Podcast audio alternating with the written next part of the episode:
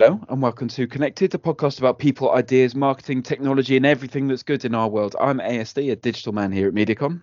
Hi, I'm Sue Unerman, Chief Transformation Officer at Mediacom. And joining us today is Sarah Robertson. How are you doing, Sarah?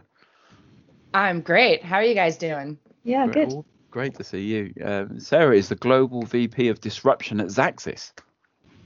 And um, I, I don't often have title envy, but I, I envy your title. I think uh, disruption is uh, uh, disruptive by title, disruptive by nature. I don't know. But your LinkedIn bio says you make cool stuff with AI. So um, what are you disrupting at the moment with AI? Uh, well, hopefully the whole world. We'll see how that goes. but I wanted to say real quick, Sue, uh, that title I owe you so much credit for the fact that that's my title. You personally, I met you at Cannes maybe a year and a half ago. Uh, you you uh, moderated a panel that I was on, and afterwards I asked you, "What can I do to get a, a chief title um, in this organization?" Right? And you said, "Well, the trick is to pick a word that nobody would feel jealous or threatened by. Like they're not going to try to take it away from you." And I was like, "Ah, okay, good." Good thinking. So I, I, you know, I moved towards. I still don't have that chief title, but as I've moved in the direction, I ended up landing on words that um, were big for me, but didn't feel so threatening. So good. Uh, Global just wanted to say thank you. Thank you for that. um, so yeah, you don't have to feel jealous because it's you know you it's as much yours as it is mine at this point. uh, as for building cool stuff in AI. Um, you know, professionally, I, I build a lot of uh, tools to optimize media and spend and try to mm-hmm. deliver performance for advertisers.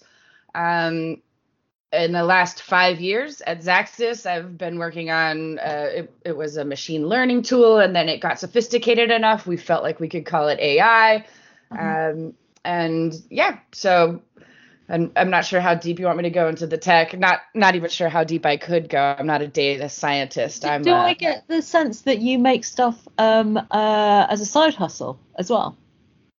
Uh, well, I code for myself for fun, yeah. and I'm always exploring. And I have side hustles, but they're much more involved in video games and social, and less about optimizing media spend. Although, sure.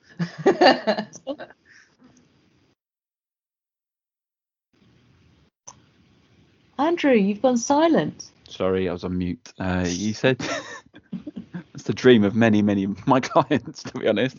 Uh, you you said, uh, Sarah, that you, it was sophisticated enough to move from machine learning to AI. Now, often you see in the industry people getting these two things confused. Can you give us a one one minute on the difference and how it became sophisticated enough to change from one to the other? Sure. So in the industry, it's a hotly debated uh, definition. What's the difference between these two things? Marketers love to call everything AI. Mm-hmm. Uh, data scientists and engineers hate to call anything AI. That's just you know un- until it's sentient and it's like our best friend, then it doesn't count as AI. Um, we picked a definition that's popular with um, some of the thought leaders in the space, which is uh, machine makes a prediction and artificial intelligence takes an action. So if you just think about that as a separate, um, machine learning could tell you all day long how are you trending, what are your insights, what should you be looking at. But if you've built a system where those predictions can then choose an action and that action can lead to new predictions and you've got like a full cycle, and that's that's where we define it as artificial intelligence. I love that. That's the clearest distinction I've ever. I've just that's just brilliant. Yeah, keep it, and you can throw it back on other people and be like, "Which one are you?" And they'll often be like, "Well, it's machine learning." Now that you mention it, oh, it's really. I mean, we've started to come into the second question, which is, where do you yeah. think that AI is misunderstood then? Well, that's the first one. Is hmm. this? You know, I I did a presentation a few years ago where, in preparation, I asked all my friends and family when I, you know, non-technical people, when I say AI, what do you think of? Mm-hmm. Um, and you know, their first response is always some movie with killer robots. Yeah. Um, maybe a movie with a, a sexy voice chat person, you know, her with Joaquin Phoenix. That was a good one. Um, but very few people then, you know, the times have changed a little bit more, realize that everything that you touch every day has an element of AI in it. Your your search engines, your banking client, your your email client, you know. So really understanding how ubiquitous it is um, was a was a ch- is a bit of a misunderstood area. Also, just generally being afraid of it. Um, it's it's good to be cautionary, but we don't need to live in fear. We need to understand, you know, what it is we're building. So you've you're, you, you've got a background obviously in social media. Um, could you tell us a bit about that? And um, also, just any way you what what you think need social needs to go in the next few years. Sure. Um, so I grew up in social. That was uh, like literally I was 14 when I joined a, a, BBS before there were social networks. I was dialing into my local things. So I've since the beginning. Yeah. When I was like 19ish, I launched my own social network called melodramatic.com. Uh, it's it's online now, but it's more like a splash page. But at the time, it grew to about 300,000 registered members, and it focused on emo kids, right? So it was a place where we could go be ourselves and vent our feelings and let the world know how difficult everything is. Um, and of course, everyone told me to not to compete with MySpace. No one would ever be able to take down MySpace. They're the juggernaut in the industry. Like, what are you even doing? And foolishly, I took advice from them. Um, so I take, I feel very responsible for the rise of Facebook. You know, I was in there. I had a chance to stop them, but I didn't. Anyways, what I've seen since the the dust has settled and all these platforms have emerged is uh, there's uh, there's an overabundance of channels where you can just broadcast you know content that is very well curated and polished and cleaned. And there's a lack of social channels where you can really be yourself or really connect with people or you know maybe a safe space the the rise of the troll and the um, it's just it's kind of killed people's ability to be themselves. You always have to be like a perfectly polished mm-hmm. version of yourself on social. Um, I you know I think consolidating on the major platforms is a huge risk to humanity. Uh, we mm-hmm. need a distributed version of social that's not entirely controlled by Facebook. Um, but yeah, that's a lot. You got any any particular areas in there that you? Well, it's look, it's it's a big controversial subject, obviously. But I think that your the point that you're making really stands us in good stead, which is that that it is a young industry where there are huge power bases, and um, it's been the growth has uh, the growth needs regulation. Frankly, it needs. I yeah. Or intervention maybe is the word. Um, so regulation affects our industry as well, right? Mm-hmm. I work in media, um, and I'm highly impacted by this, the um, the cookie apocalypse, um, and all of that. I believe that you know to be a good to provide a good solution to consumers and advertisers and and users and networks it, we need to be ahead of the regulation like we shouldn't let the regulation come tell us how we should be doing our business better we should be making good choices and building good systems. Um, and I think regulation will help to like break up Facebook and and give us other options. But you're still going to be in this cat and mouse game where every platform is trying to meet the bare minimum of, of what the of the law says and then the law has to keep up with the new terrible things that people are doing and at some point we just need to break that cycle and make it much more open source, transparent, crowdsourced, distributed. Like it can't be. I don't know. But do, do you think that's because the systems, the the regulation is still very localized based on geographic boundaries, right? And so they, the regulation is based on old systems where you'd have local businesses who would start disrupt and maybe when they start to grow too big and started to break things then they'd get regulated so they so they were a bit more finely tuned whereas the stuff that we're talking about is instantly scalable and so the scale of any bad that's done is so big and then combined with the fact that because they exist in multiple geographies, then the the the, the web is borderless in in that respect. That suddenly it becomes much harder to regulate, and so we need to get. Do we, is that the system that needs to break the the fact that we regulate after the event? Actually, maybe there needs to be something before that, before it happens, before it spreads too wide and does all that damage and can't be done. Is it? Do we need to flip the actual regulation system in that respect? That so that's a very disruptive idea. What if we had a type of regulation that is more like uh, a third party, like the poll watchers, right? You've got these poll watchers watching ballots get counted. We could regulate something where algorithms and networks have neutral third party observers and testers and auditors, which could potentially save you from making new mistakes moving forward. That would be a pretty advanced set of regulation though that mm. a lot of people would see as stepping over the edge but i think but i think i think i think andrew's absolutely spot on right but you know the the the tools that everyone has at the moment are based on kind of 20th 20th century principles not even 21st century principles and because of that there's a mismatch which i'm sure we will look back on this period as being an example of that but just because the things that we've got in place at the moment don't work, that doesn't mean that it's not in our power to disrupt, as you say, and invent new ways of of looking at it. Brilliant. Thank you, sir. This is this is just getting more and more interesting. So I'm a digital specialist. I'm not an engineer. I'm a more of a digital generalist. But what skills do you think, as someone who's smashing it and super involved in everything, uh, do I need to learn to prepare me for the future? so I, I love this question and I've seen it happen a bit in the in the you know industry lately too and I have a go-to answer which is ethics.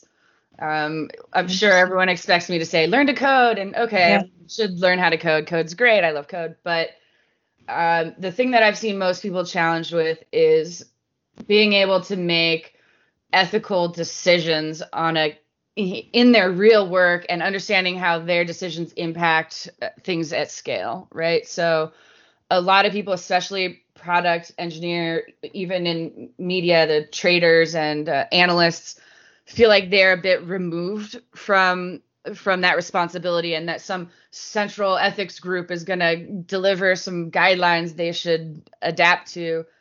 I think across the board, even in strategy and creative targeting, messaging, people really need to be educated on how do we think about these things? What are they? What should I know? What do I need in my tool belt to be able to evaluate my work appropriately?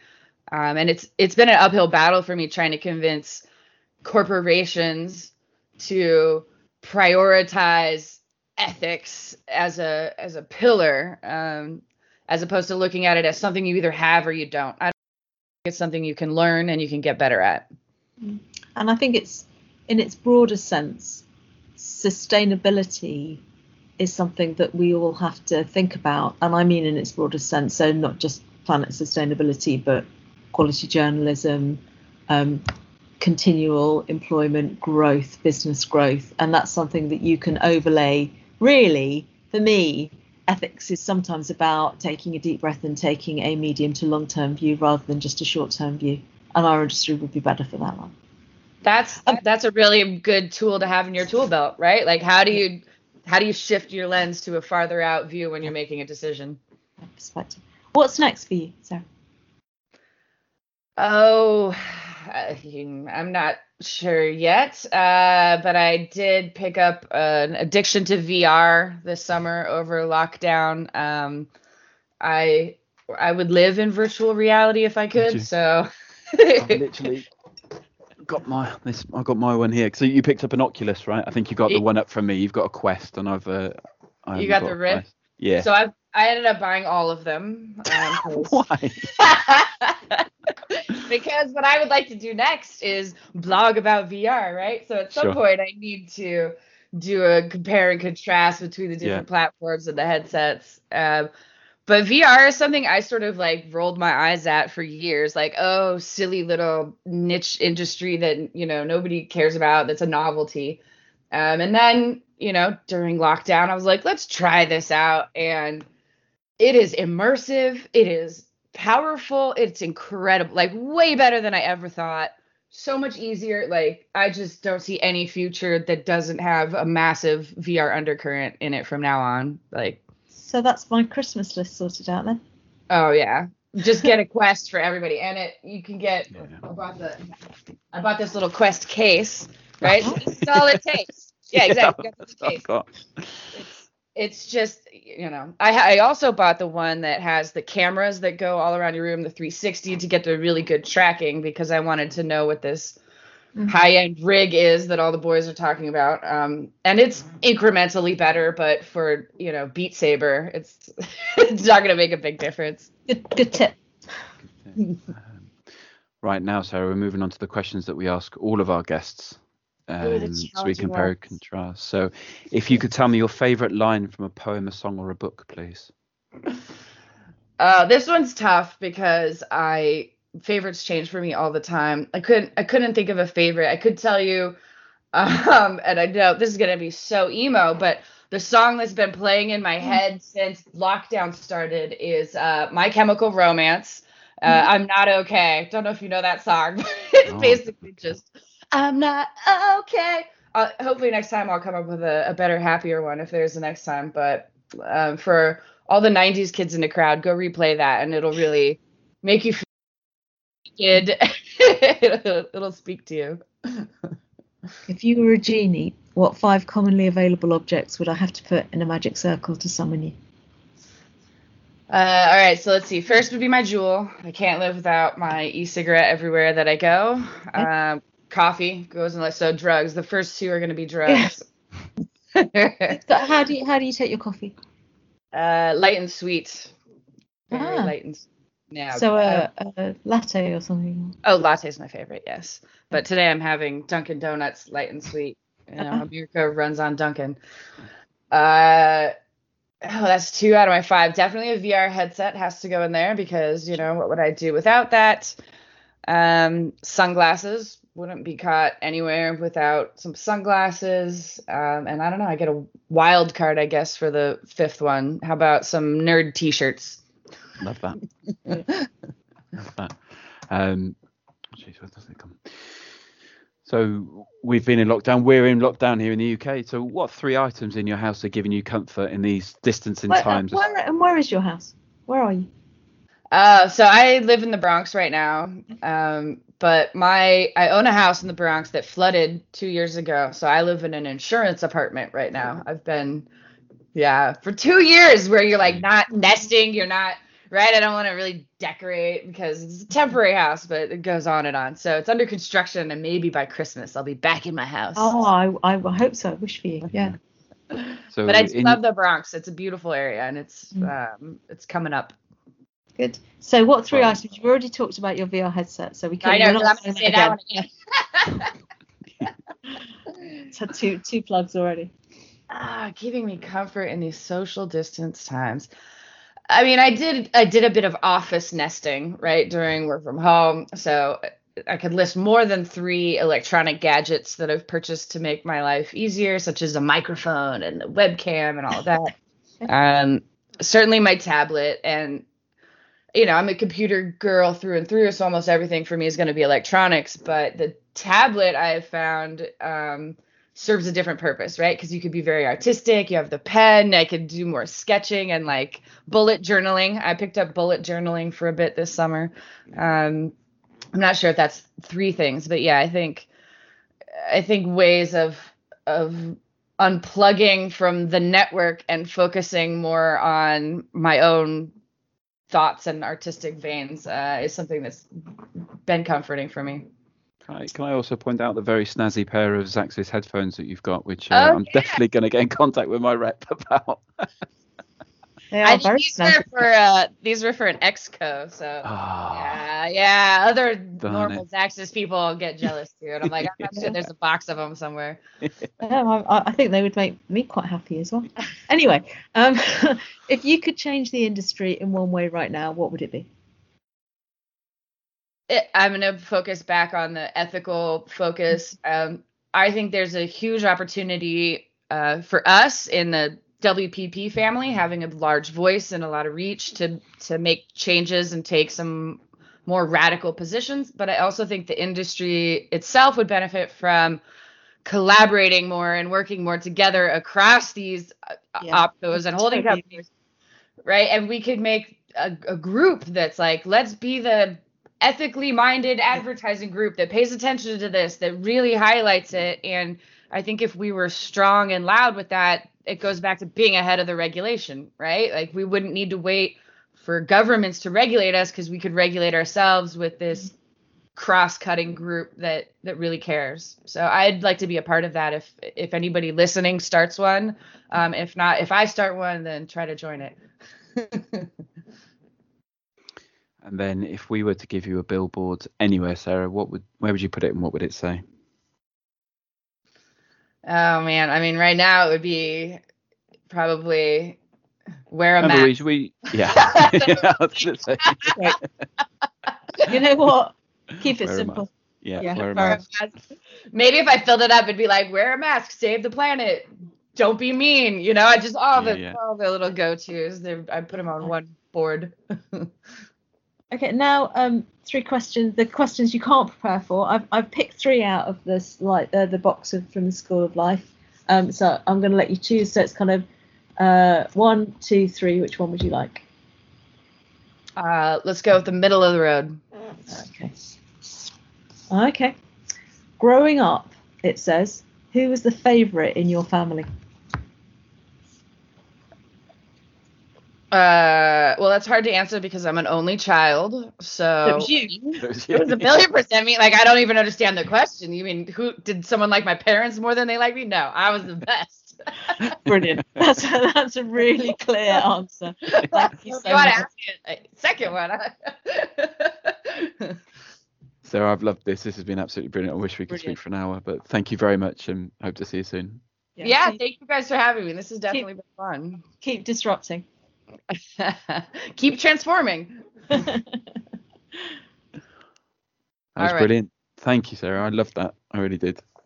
And yeah, um, as I say, I'm, I'm sorry about the um, middle bit intervention. It's just, it's like No this is a problem. light-hearted You podcast. opened you know. by telling me most people talk shit on on the, or no, you said other people like products better. Oh, I didn't do that. I talked shit on our partners. No, it's good. It's, Said you have Yeah, to cut it's- people because you say our competitors' offerings are better than ours, right? Yeah, no, listen, there's a whole conversation to be to be had. I do think talking about ethics and having a long-term perspective is is the real point actually because you know you know what everybody wants everybody wants our children to have a future right Yes. I mean, maybe not Not screwed everybody, up. but the Oh. good people do.